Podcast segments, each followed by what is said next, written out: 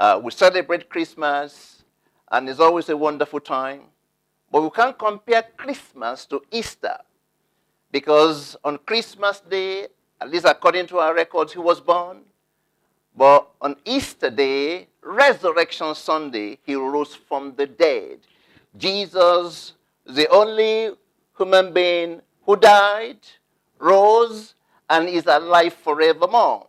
All other men died, and eventually they had to die. But Jesus died once, rose again, and is alive forevermore. And we're here today celebrating the victory, celebrating the, the, the, fact that Jesus Christ rose. Jesus Christ is seated on the right hand of the Father. Death has lost its victory. Grave has been denied. Jesus is risen again. Praise the name of the Lord. Before I go into the message that the Lord has for us, I just want to share with us and to give it this testimony to the glory of God. Last weekend was a three days of praying and fasting. And the Lord gave us a word during the service. Said, Behold, I make all things new. And I want to just testify that since that time, uh, we've had records of continuous fall in the rate of infection of coronavirus in our city and in our nation. To be very specific, on Friday, the, the, the number of infections was 49. On Saturday, it was 30. On Sunday, it was 20. And it's remained about that all week. In fact, on the 7th of April, for the first time in, since this issue started, we had infections less than 100 in the whole of Australia. And uh, if you know, if I just recall quite correctly, on Friday in Victoria we just had 16. God is good we have a God who answers prayers. Behold, is making all things new. Is making all things new in your life. Is making all things new in my life. Is making all things new in our city. Is making all things new in our state. Is making all things new in our nation. So today we're here to celebrate the one, the only one who has the power to make all things new. Praise God. Uh, let's bow our heads as we just pray. Heavenly Father, we just want to worship you. Want to thank you once again. Today is the day that you have made, and we will rejoice and be glad in it. Thank you, Lord Jesus, for resurrection. Thank you for the power of resurrection. Because resurrection is not just an event, resurrection is an exchange. Resurrection, something took place on Resurrection Sunday that has impacted humanity forever. It is life changing. It is life redeeming. It is life transforming. And we're here today, oh, to partake of the release of that resurrection power. Heavenly Father, I want to thank you for all those who are joined with us, even in the city of Melbourne, even in the nation of Australia and beyond the city and beyond this nation and in the nations, different nations, Canada, US, Nigeria. I just want to thank God for everyone that no one will leave or at the end of this broadcast will remain the same. There'll be a re- release of your resurrection power that will impart, that will change, that will transform, and they will start to live in the power of your resurrection. The one, the power that is able to make all things new. Father, we just give you praise. We worship you. We adore you. Thank you, wonderful Savior. Thank you, Lord, that we are here today celebrating Easter in spite of the scourge, in spite of the pandemic of COVID 19. Thank God that we can all rejoice together. Thank God that COVID 19 is being defeated, is being annihilated, is being dismantled in our city. Father, we give you praise. And not just here, in as many as where this, this, this pandemic has been causing devastation. We stand against it once again. We dismantle, we push it back, we send it back to where the whole thing came from. In Jesus' name, we have prayed. Amen. Praise God. Hallelujah. If you have a Bible like mine, the title reads, Jesus is crucified. Thank God that he was not just crucified, he rose from the dead. From verse number one. So then Pilate took Jesus and scourged him. He took Jesus and scourged him. Does that touch us at all? Or many times, it's just another text to many believers. To scourge is not to flog. To scourge is not to beat. To scourge is far more devastating than that. Jesus was scourged at the order of Pilate.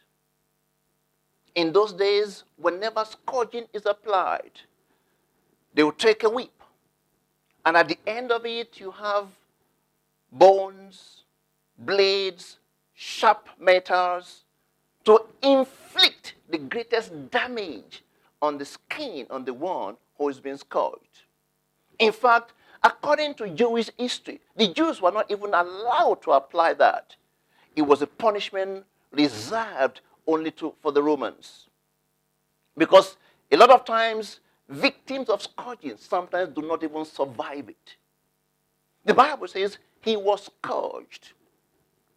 He was scourged. His back was completely battered.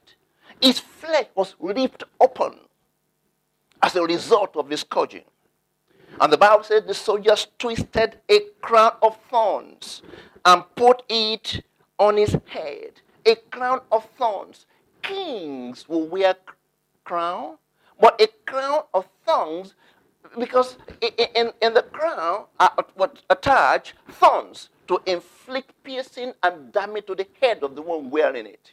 So not only was this scourged, it was also they placed a twisted crown of thorns and put it on his head. And they put a purple robe on him.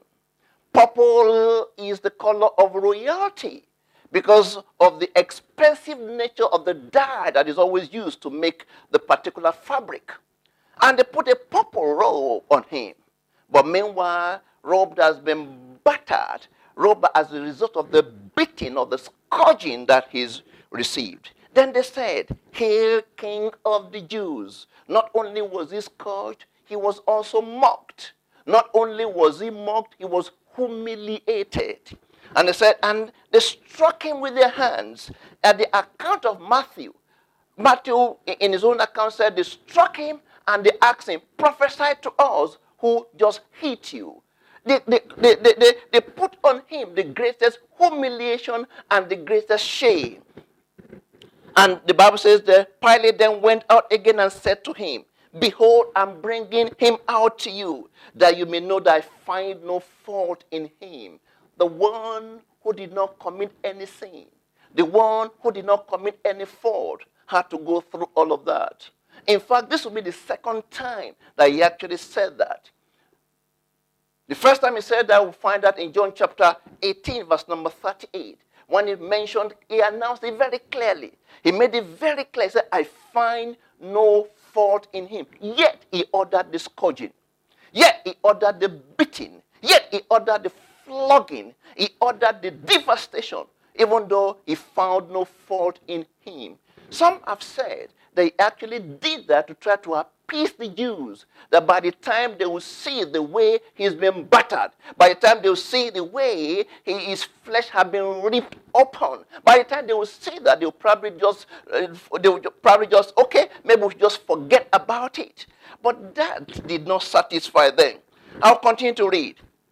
The Bible says the soldiers twisted a crown, a, a, a crown of thorns, put it on his head, and they put it on him a purple robe. Then they said, Here, King of the Jews. Then, then the, the, verse number five. Then Jesus came out wearing the crown of thorns and the purple robe, and Pilate said to them, Behold the man. He came out. He was presented to the crowd. And Pilate now said, Behold the man. Without knowing it, he was speaking very prophetically. He was inviting the entire humanity to come and see, to come and see the one who came to, to who came so that he could take their place.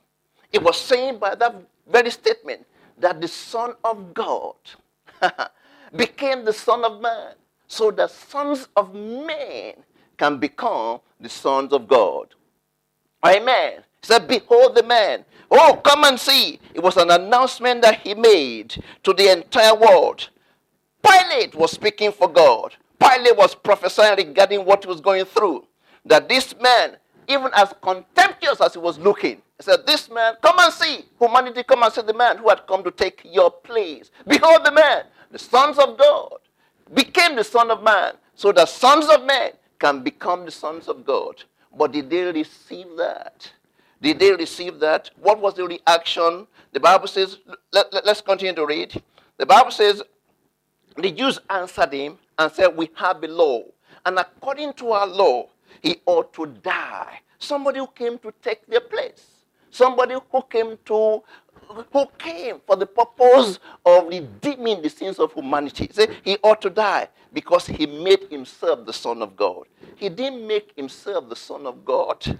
Jesus is the Son of God. In fact, Jesus is God the Son that became the Son of God. Amen. So the sons of men can become sons of God. He didn't make himself. Hallelujah. And today there are still so many who are without the understanding of that. He said, But therefore, when Pilate heard that saying, he was more afraid and went again into the praetorium and said to Jesus, Where are you from? But Jesus gave him no answer.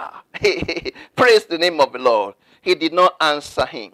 Then Pilate said to him, Are you not speaking to me? Don't you know that I have the power to crucify you and the power to release you? And Jesus answered, You could have no power at all against me unless it's been given to you from above. Therefore, the one who delivered me to you has the greater sin. In, even in that state, he was so clear minded. He knew he was not, he was so clear-minded of the assignment that he had come to fulfill. He knew that it was greater than what he was going through.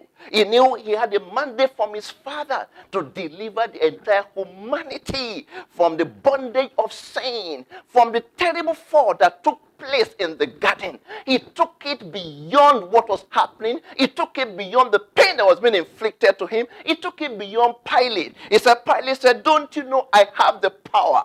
He must have looked at Pilate. He said, You might maybe you're the governor, but there's something greater happening about this beyond what you can see or what you know. He escalated it. The challenge with many Christians is that we live our lives in the natural. When we go through things, we limit it to just the natural natural without the understanding that whatsoever whatever God will allow, that if it was never intended, God would never have allowed it. That there's a greater purpose, there's a greater plan for whatever God would allow you to go through. I'll repeat myself. Maybe you are going through challenges now. Maybe you are going through situations now. Even as a church. Oh, yes, because now all practically all over in the nations, in our nation the, the church cannot celebrate the greatest event in its annals, in its calendar. I just saw before coming on here that men, some people who gathered together in the city of Mississippi in, in the U.S. were sent packing, and they were and, and they were threatened with a fine of $500 if they would not leave. I just saw also that in particular city in the US, the mayor actually declared gathering together a crime uh, on Easter a crime. A crime.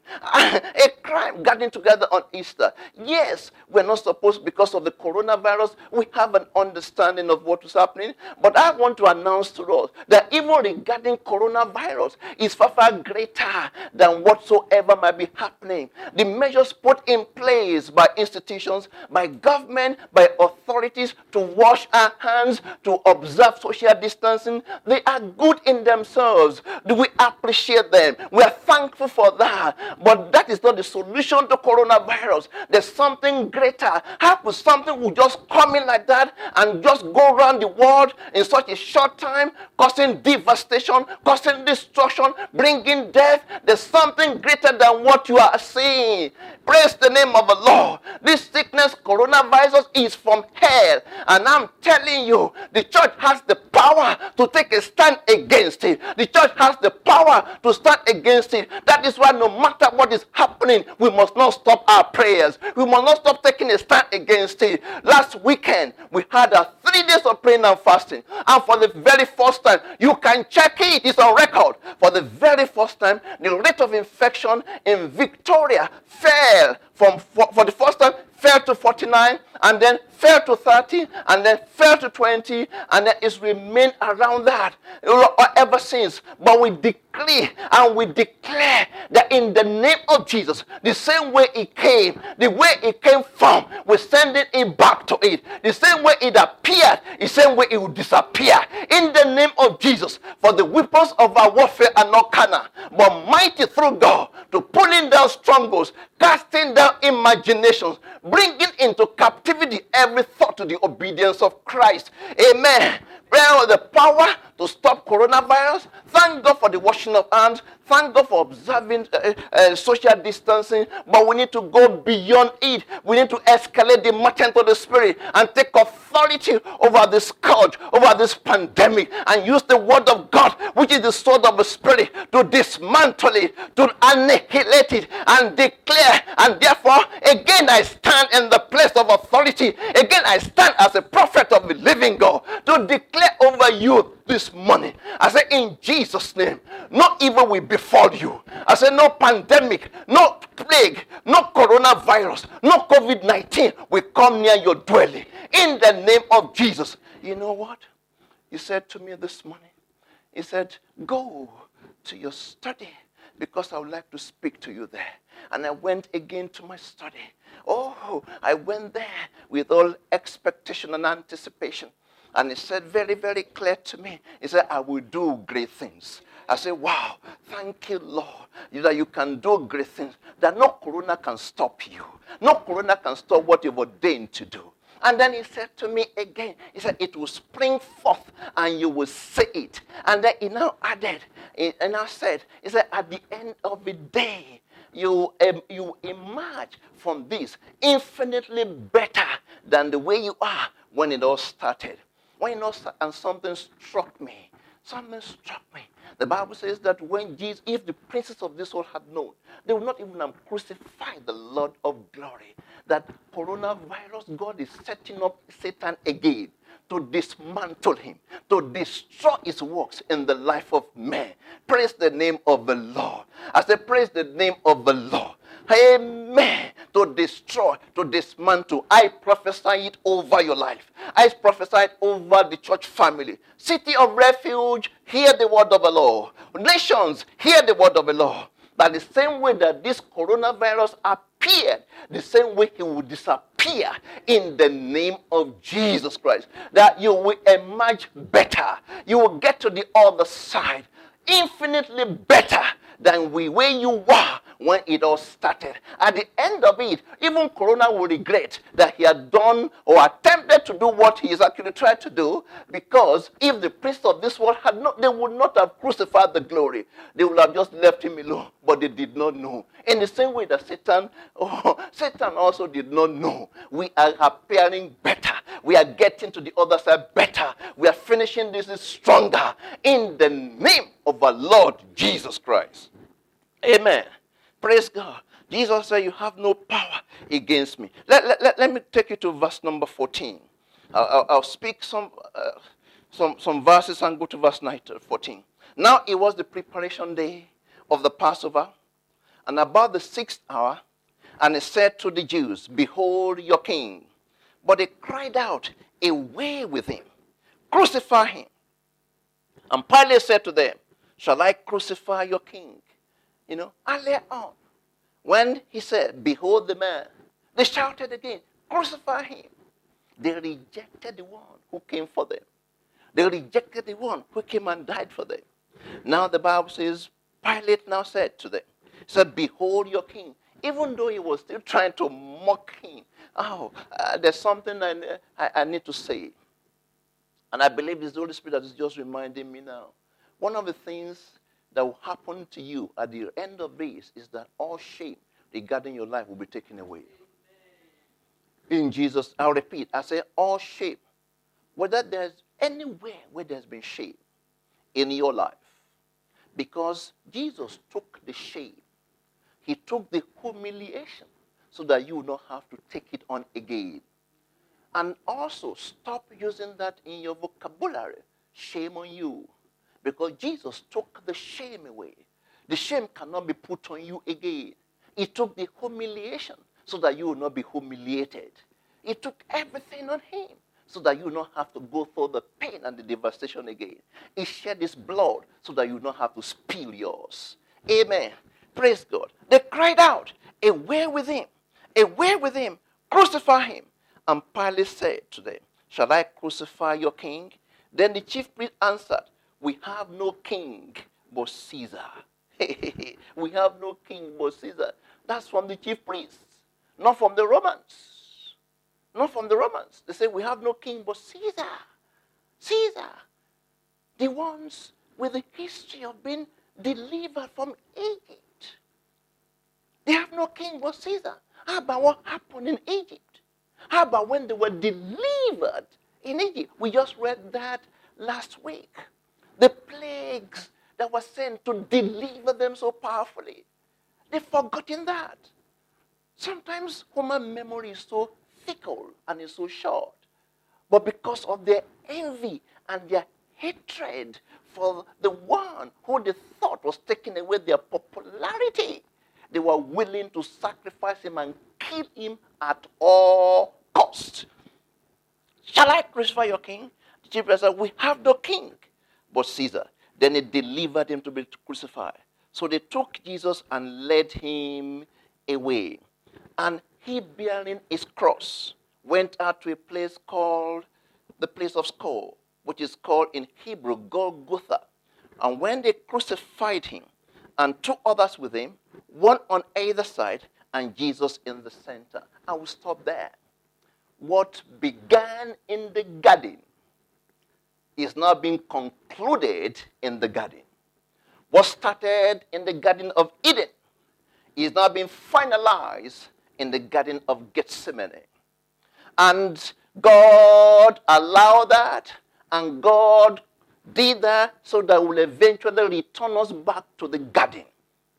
I'll repeat what began in the Garden of Eden when man fell, when man lost his place with God, when man lost his relationship with God, when Satan fell, Satan fell from heaven to earth. When man fell, man fell from dominion.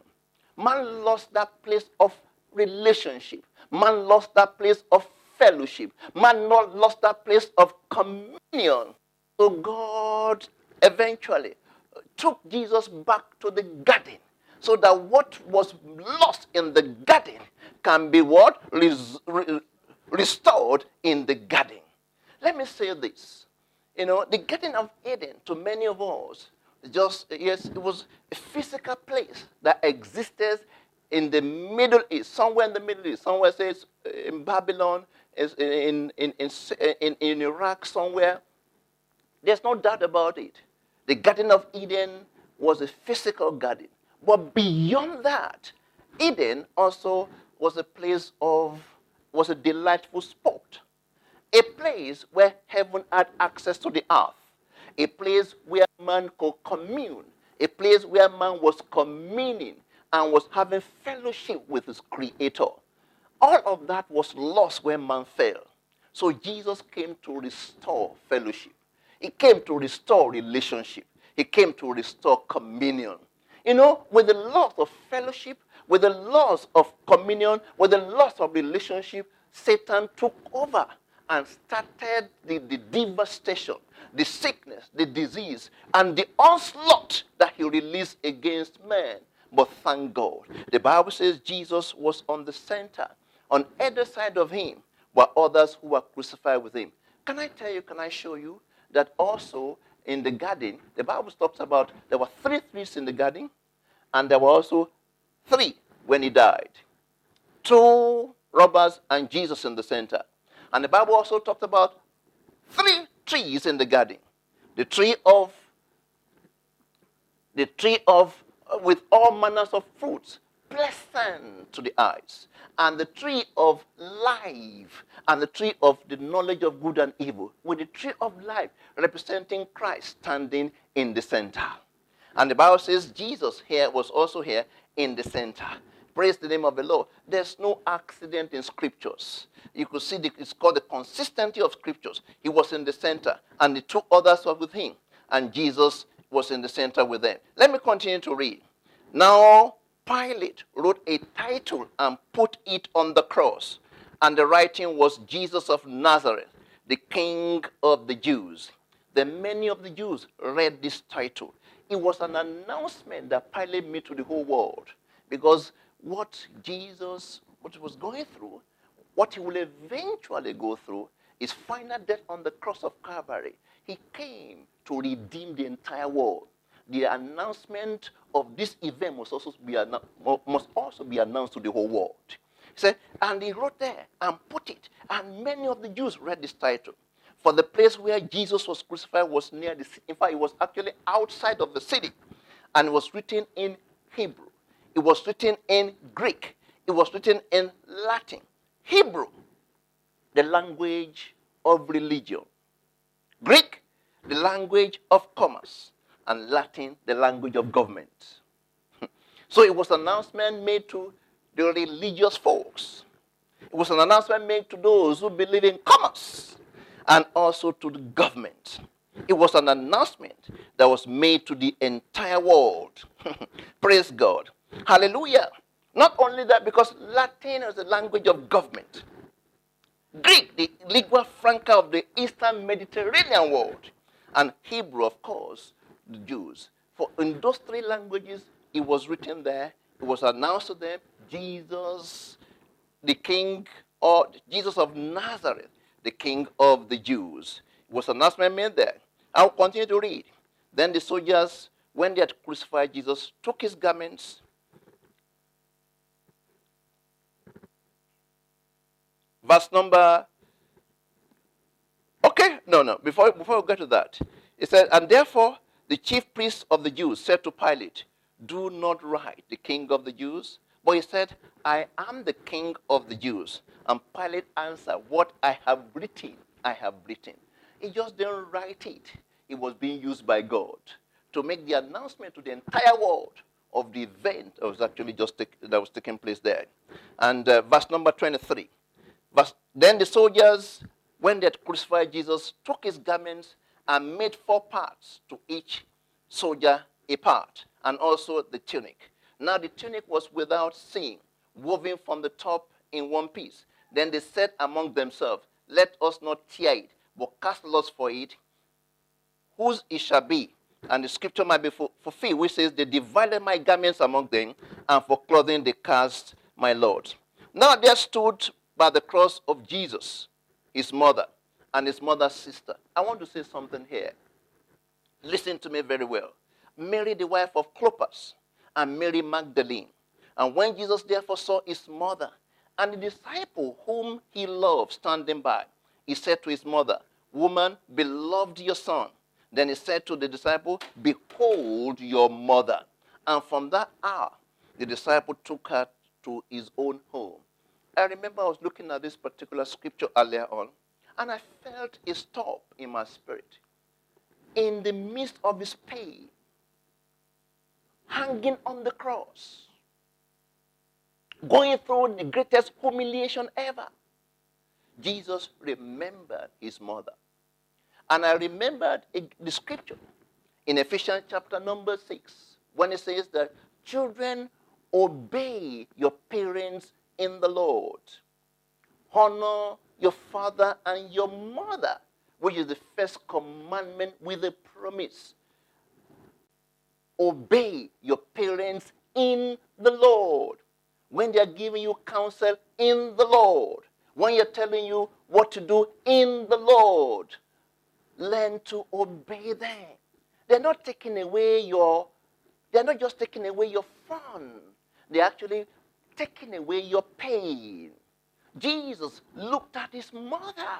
He could have ignored it, but remember, he was doing this as an example for us. Example for us. He looked at John, the disciple. He said, Woman, behold your son. And he said to the disciple, Behold your mother. He handed over his mother to the disciple so that henceforth the disciple will be taking care of her The next verse in Ephesians 6 2 says that, you know, he said, uh, honor your father and your mother.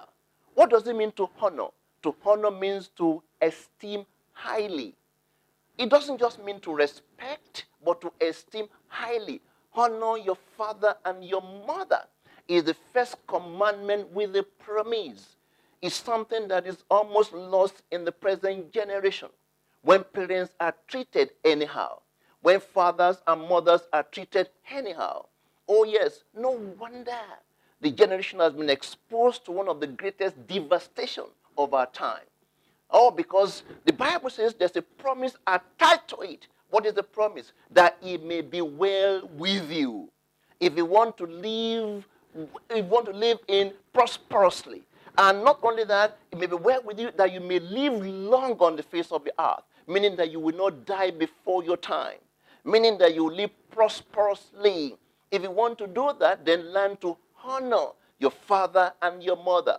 And not even just your natural parents, honor your spiritual parents too. Don't treat them anyhow. Don't talk to them anyhow. Don't talk about them anyhow. You may think they may not be listening, but God is listening to your discussion. And God, who gave the promise, is the one that will bring to pass his promise in your life. Honor your parents. Honor your natural parents. Honor your father. Honor your mother. It is the first commandment with a promise attached to it. Jesus showed us the example here. He turned to John. He says, he said, uh, mother, be, he turned to his mother, mother, behold your son. And he turned to John, the, the, the, the disciple, son, behold your mother. Handed over his mother.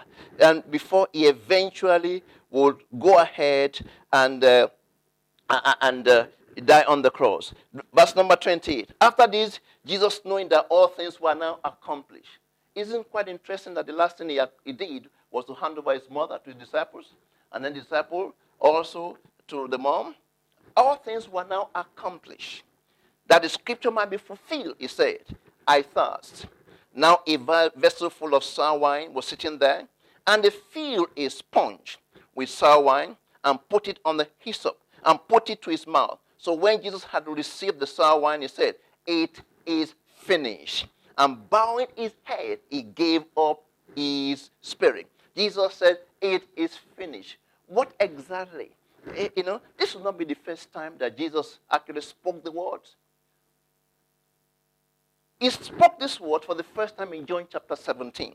Maybe we should go there. John 17 from verse number 1.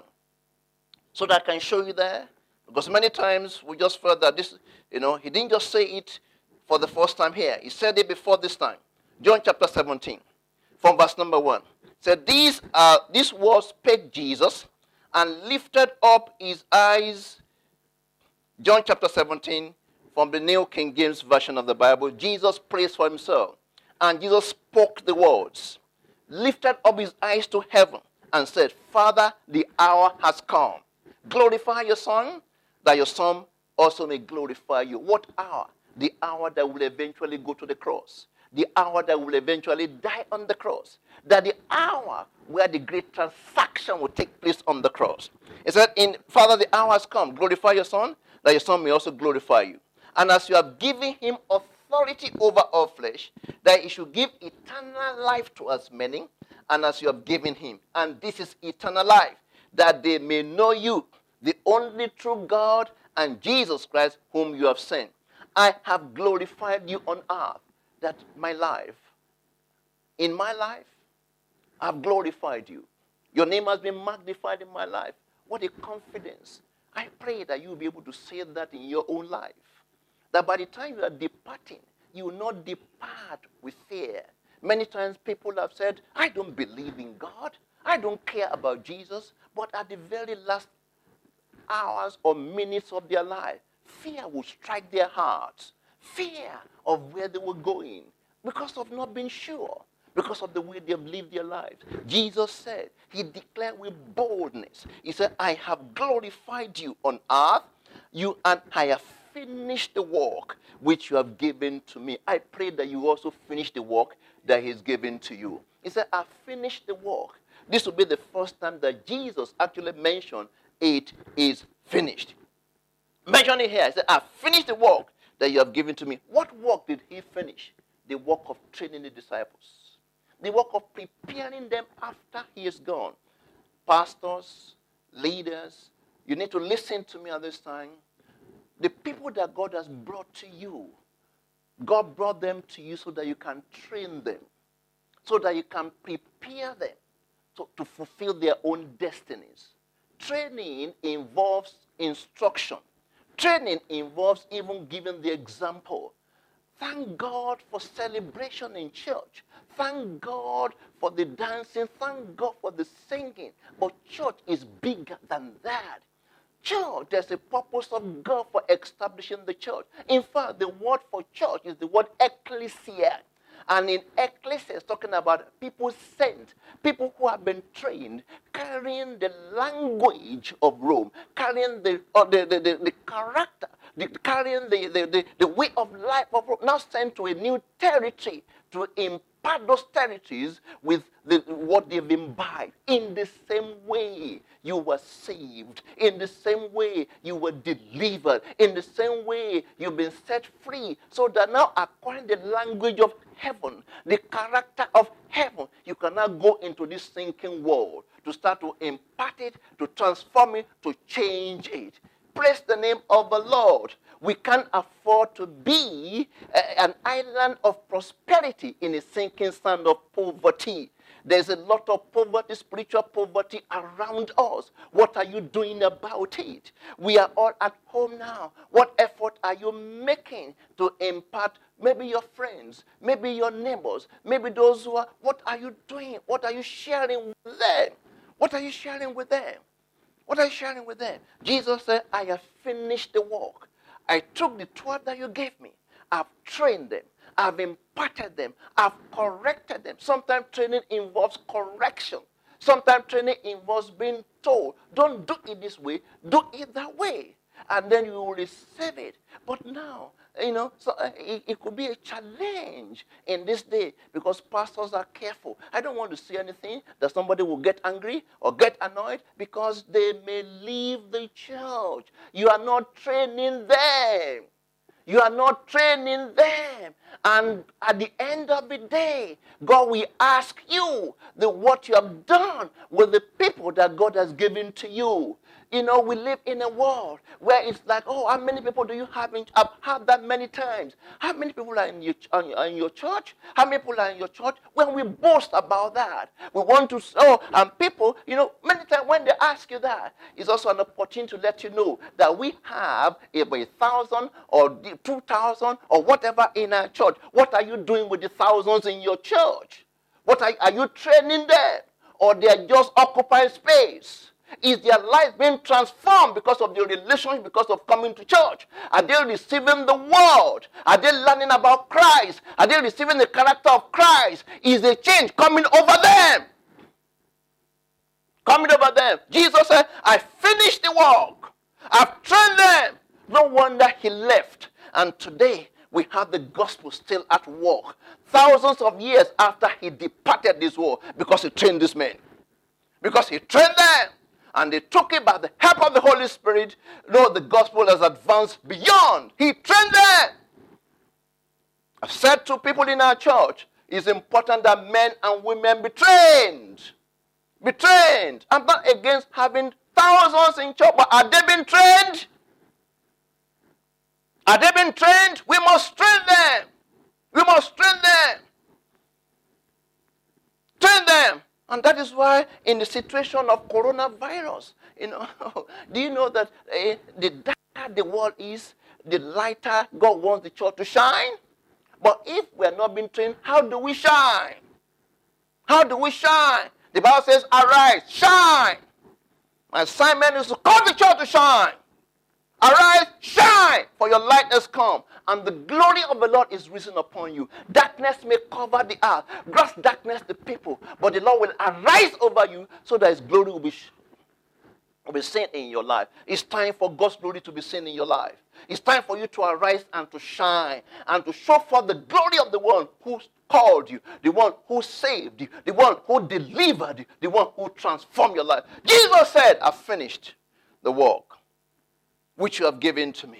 And let's go back to John chapter 19. You know, John chapter 19, verse number 25. From verse number 25, John 19. And he bearing his cross went out to a place called the place of skull, and uh, which is called, yes. Okay, from verse 20, yes. Now there stood by the cross Jesus' mother, his mother by his side, the wife of Clopas, Mary Magdalene. When Jesus therefore saw his mother and the disciples whom he loved standing by, he said to his mother, Woman, behold your son. Then he said to the disciple, Behold your mother. And from that hour, that disciple took her to his home. And after this, Jesus, knowing that all things were now accomplished, that the scripture might be fulfilled, said, I thirst. And now a vessel of sour wine was sitting there, and he filled a sponge with sour wine and put it on a hyssop and put it to his mouth. So when Jesus had received the sour wine, he said, It is finished. And bowing his head, he gave up his spirit. Did you notice that he said he gave up his spirit? Not just he died, he gave up his spirit. Willingly, he meaning that he willingly what? Gave it up. He willingly gave it up. Not that he was, yes, he was hung on the cross. Do you know if he did not do that, he would not have, Jesus would not have died? Because he said earlier on, no one has the power to take his life away from him. That the Father has given him the command that only him could lay down his life and then could take it. So he willingly gave it. The point there is this he willingly surrendered his life in obedience to the Father to deliver humanity. His whole life is about his obedience to the Father. His whole life is about the obedience to the counsel of God. And the Bible says, it is what? Finished. Finished to sin. Finished to devastation of Satan. Finished to the works of Satan. It is finished. Praise the name of the Lord. Hallelujah. The end of the transaction, the exchange that took place finished to death. Life took over death. Grave was defeated.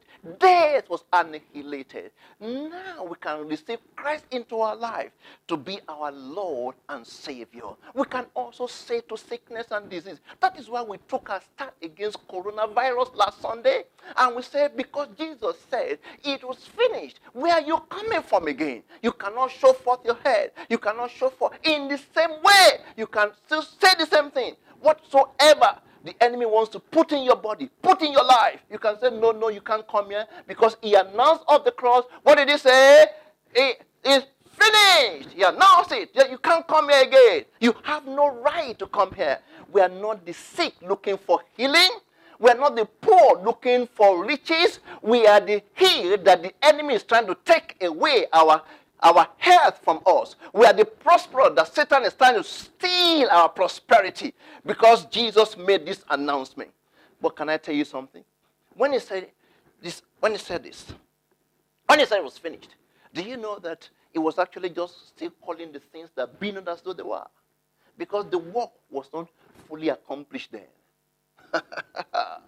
Something else must take place. He gave up yielded his spirit, gave up the ghost. But there's something major that will follow. He will, will now descend into hell. the greatest battle was actually to commence. Amen. Uh, on the natural, in the surface, yes, he had died, but he was descending to hell to confront Satan. For the first time, for the first time, somebody will enter hell without any personal sin of his own. The Bible says, you know, he, he, he, he entered. And of course, he remember, he said, Jesus, he pronounced himself to be the light of the world. I believe that when he entered, a light was shining that cannot be dimmed by the darkness of hell. Satan must have been, must have been confounded. Hell must have been, uh, must have been traumatized that something is taking place here that they could not comprehend.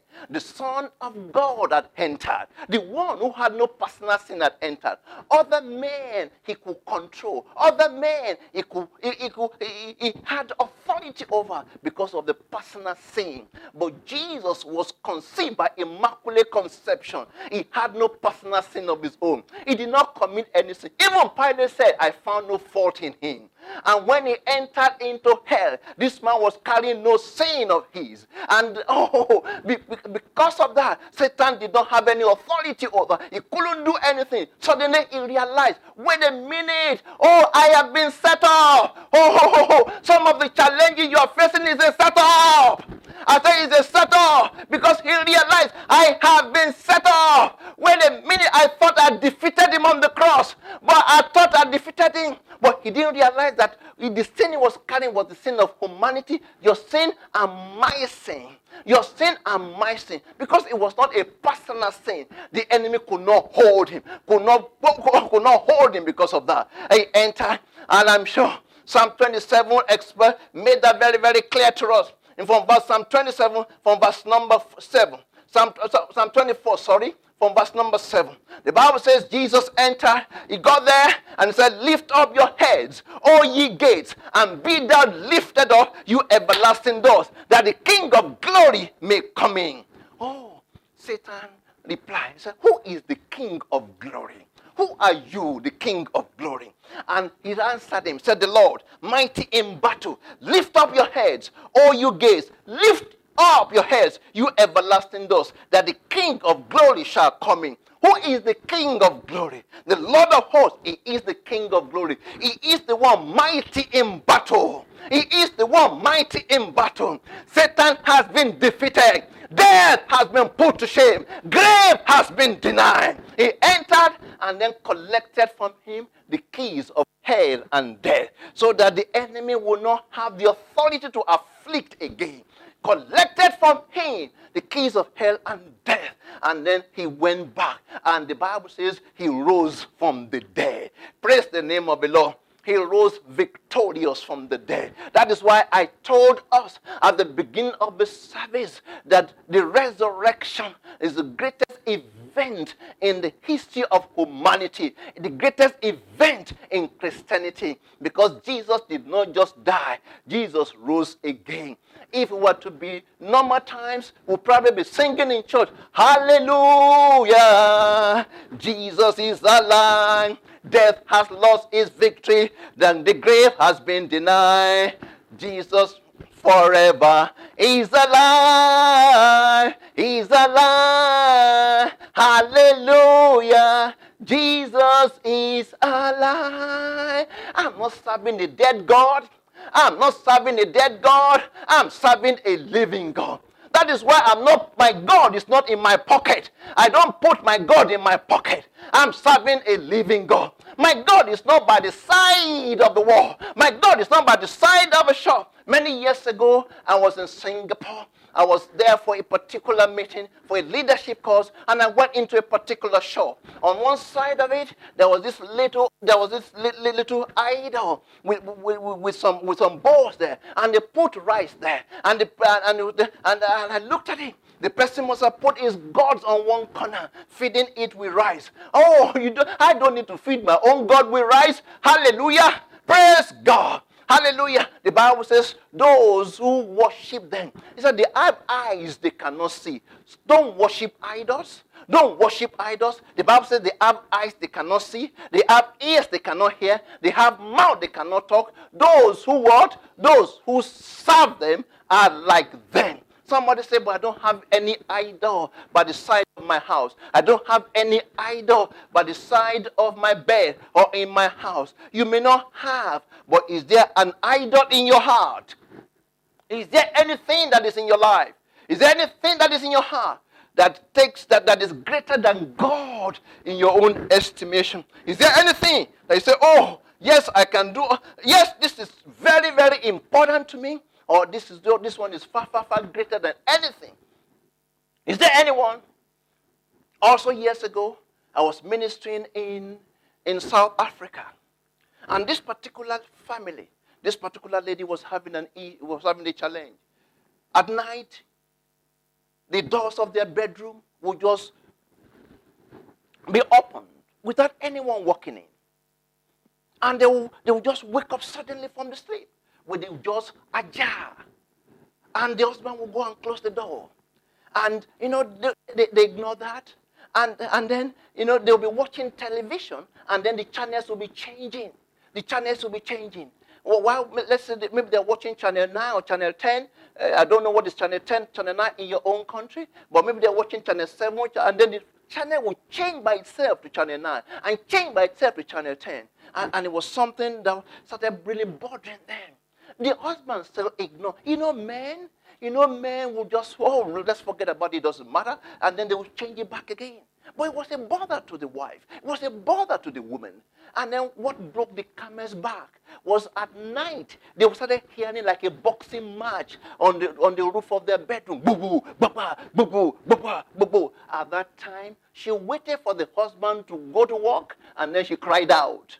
I was called and I went there. And uh, she, by the time she explained everything, I asked her, put on the television. And she put on the television. And I said, okay. I said, well, I'll be here. This channel will not change. And she was like, wait a minute. Are you sure? It's been changing all the time. I said, the channel will not change. And I sat there and we're watching it and it couldn't change. She looked at me. And she looked at me and that something is happening here. The channel that will change it anyhow. But that channel could not change while I was there. And suddenly I looked around and I saw in the corner of their home another idol with something there. And I said, Oh, wait a minute. You have a problem here. This is the entrance where the enemy has been coming in. But Jesus died for you. He shed his blood. You don't have to be worshiping these idols again. You don't have to have any idol in your heart. The exchange has already taken place. The price has been paid and I led her to Christ. And I was asking that you need to continue with your relationship. That is why I'm standing here and shouting loud and clear. If you don't know Jesus, if you've never given your heart to Jesus, I'm telling you, you need to take that decision, or else you must be prepared to continue to face crisis even after this pandemic. Uh, hello? Prepare to face crisis after this pandemic. But if you give your life to Him today, if you surrender your heart to Him today, I'm telling you, then you'll be able to partake in the newness of life. Because He spoke last Sunday, Behold, I make all things new. And I want to go ahead and start to pray. But before I'll do that, it's very, very important for us to realize what Jesus has done. He has set humanity free. You have been set free. Death has lost its victory. Grave has been denied.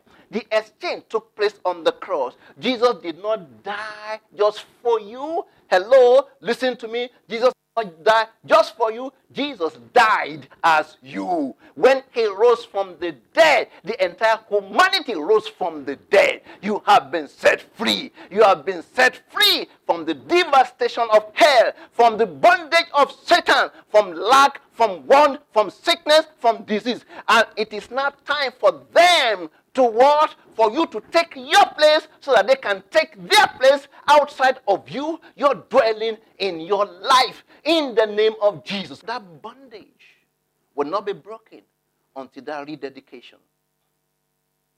It will not be broken until that rededication. Because the solution is in Him. The solution is in your walking with Him. The solution is in your fellowship with Him. Oh, yes, you gave your heart to Him years back, but you have gone far away. You've become so embedded in other things. You've become so busy with other things. Now, fellowship with Him has taken a back seat. But God is asking you to return to Him.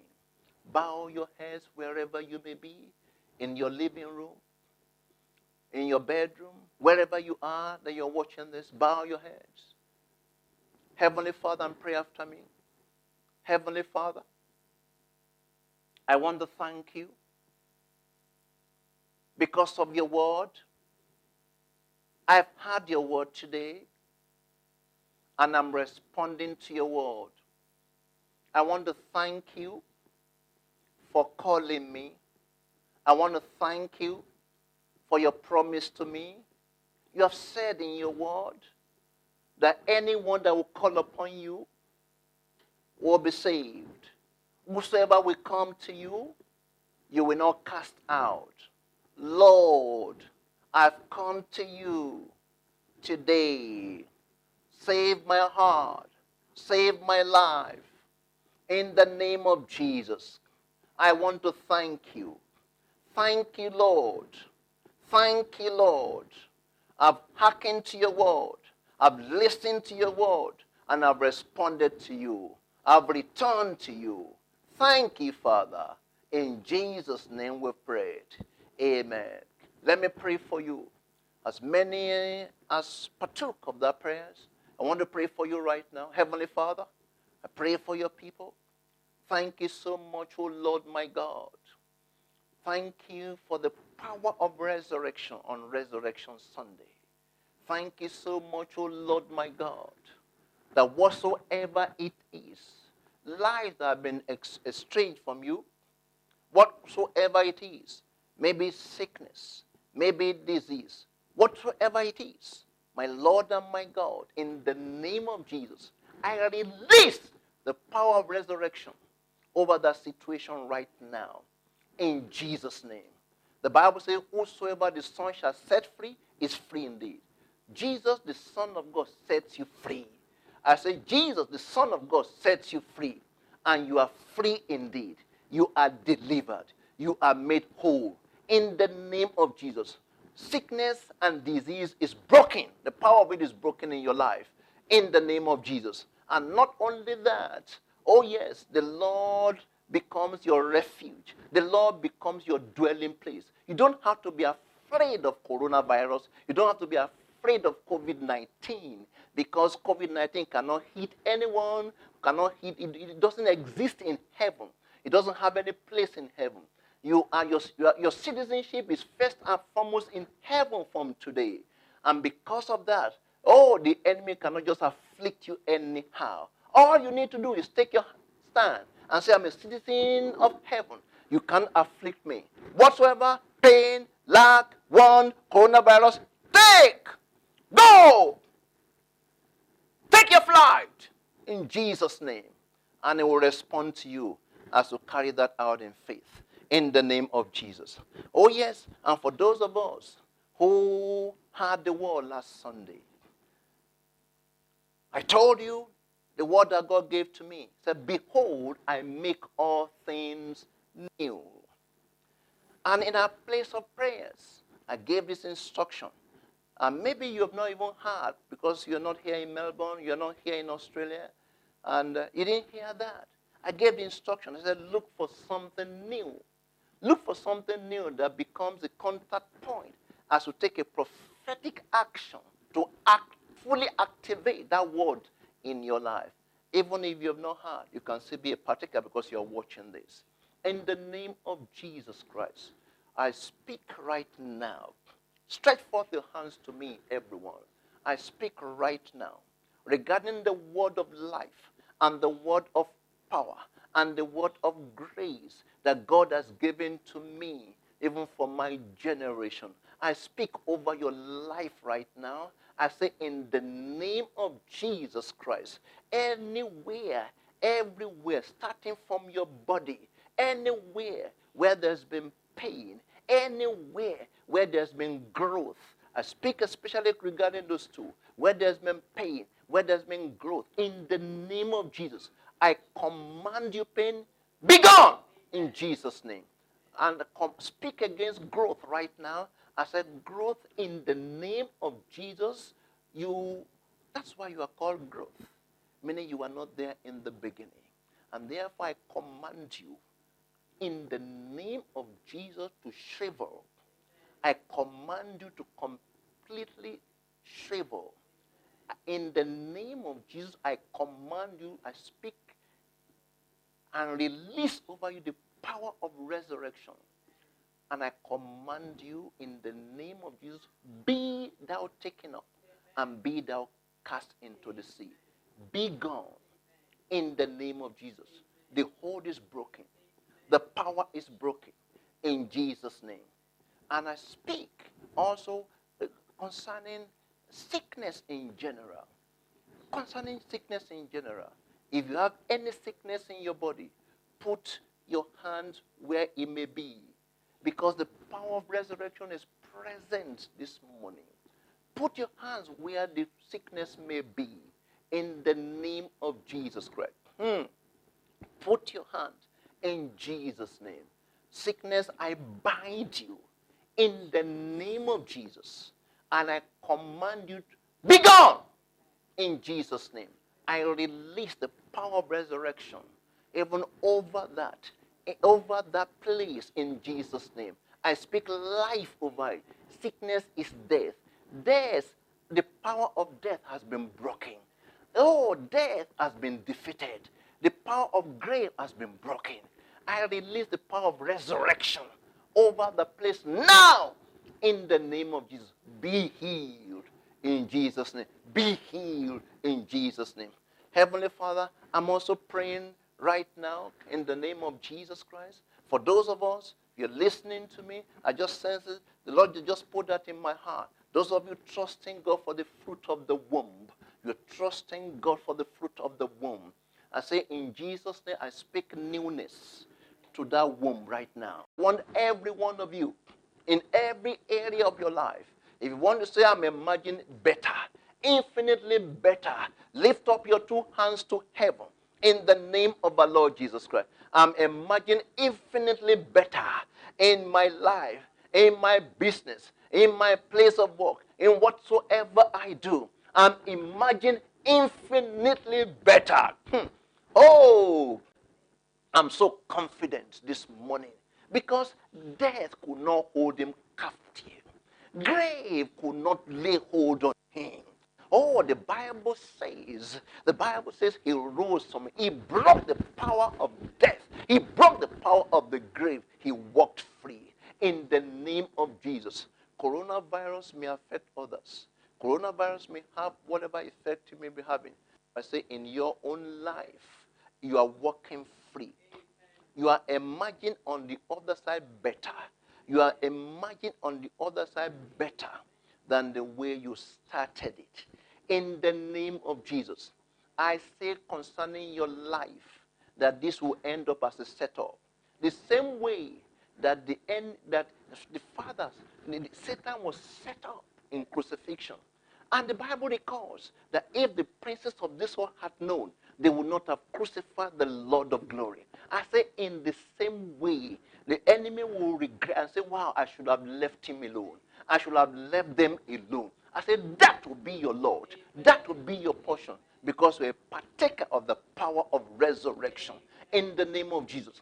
And I speak right now everything that the enemy has stolen from you, particular investment.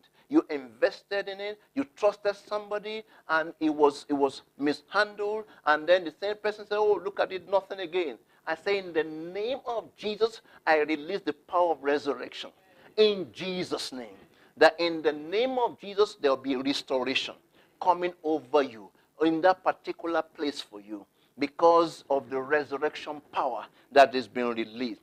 God spoke to us at the beginning of this year that 2020 is our year of restoration. And he said, I will restore the years that they can't come on in Jesus' name. In the name of Jesus. Restoration is released over you resurrection power is released in your life. In the name of Jesus. And finally, I just want to close, but he just kept on giving me more. Well, and finally, there's something I want to give it give to you as take-home package. What is the take-home package? It is called favor. Favor. In the name of our Lord Jesus Christ. Favor. Favor. It's called the favor of God. The favor that makes the difference the favor that will start to work in your life because of released, increased grace. In the name of Jesus, the favor of God is released over your life right now. I say favor everywhere, favor for where you go. Oh, yes, because there's some of you right now. Oh, yes, you are going in for an interview, you are going in for a new job, because maybe the old job is past, or maybe they say they're closing that down, and you say, oh, we don't know what is happening because of this coronavirus. Oh, we know what is released over your life. Favor is your portion. Favor is going ahead of you. Goodness and mercy is following after you. In Jesus' name. Behold, God is making all things new in your life. He's making your body new. He's making your life new. He's making even your relationship new in the name of Jesus. Because I need to address husband and wife right now. Oh, yes. You know, clashes, disagreement, always arguing. One person say, let's do it. Another person is doing like this. Another person is doing like this. Another person is doing like that. Just continuous disagreement. Always continuous fighting in the name of, you need to stand up, the two of you, because you are there, you are listening to me. You need to stand up, the two of you right now, and raise up your two hands to heaven because resurrection power is released over your relationship in the name of our Lord Jesus Christ. And it's becoming brand new. You're going to discover the woman you loved and you married. And she's going to discover the man that, he, that she loved and she married. It will be newness. It will be a renewal. It's coming over your relationship right now in the name of our Lord Jesus Christ. Heavenly Father, I just want to thank you. Thank you for the assignment you have given to me this morning I've just concluded it. Thank you so much for things you have done for your people. Thank you for the release of resurrection power. The power with the ability to change, to transform, to renew, to rebuild, to restore. And thank you because that resurrection power is released over us as your people, is released over your church, is released over everyone who has been listening. Thank you, Father, the Lord, that this week, that this month, in the name of Jesus, will be the beginning of months for them. In Jesus' name. They will be like, wow. I, I didn't, uh, even before this thing started, it was not like this. But look at what is happening even with this one. It's because of the resurrection power that's been released over you. And the favor of God that is your portion. Father, I just want to thank you Thank you for doing it for us. We give you all the praise. We give you all the worship. We give you all the adoration. In the name of our Lord Jesus Christ, we pray. I will see you next week, Sunday, because I'll start to take you again to four dimensions of church life. And I'll show you oh, how to position yourself, especially what is God saying to us in the midst of this pandemic as we go through. There's no doubt about it. I have no doubt in the name of Jesus that will see you at the end of this pandemic. That you will not, you will not be counted as part of the casualty of this pandemic. I will see you at the end of it. I will hear your voice at the end of it. But now we are going through. We're going through it together. I'll be sharing with you peace. I'll be sharing with you things that will empower you to go through triumphantly, to emerge at the other side infinitely better than when the whole thing started. God bless you. I love you, and we'll see you next Sunday. Bye bye. thank you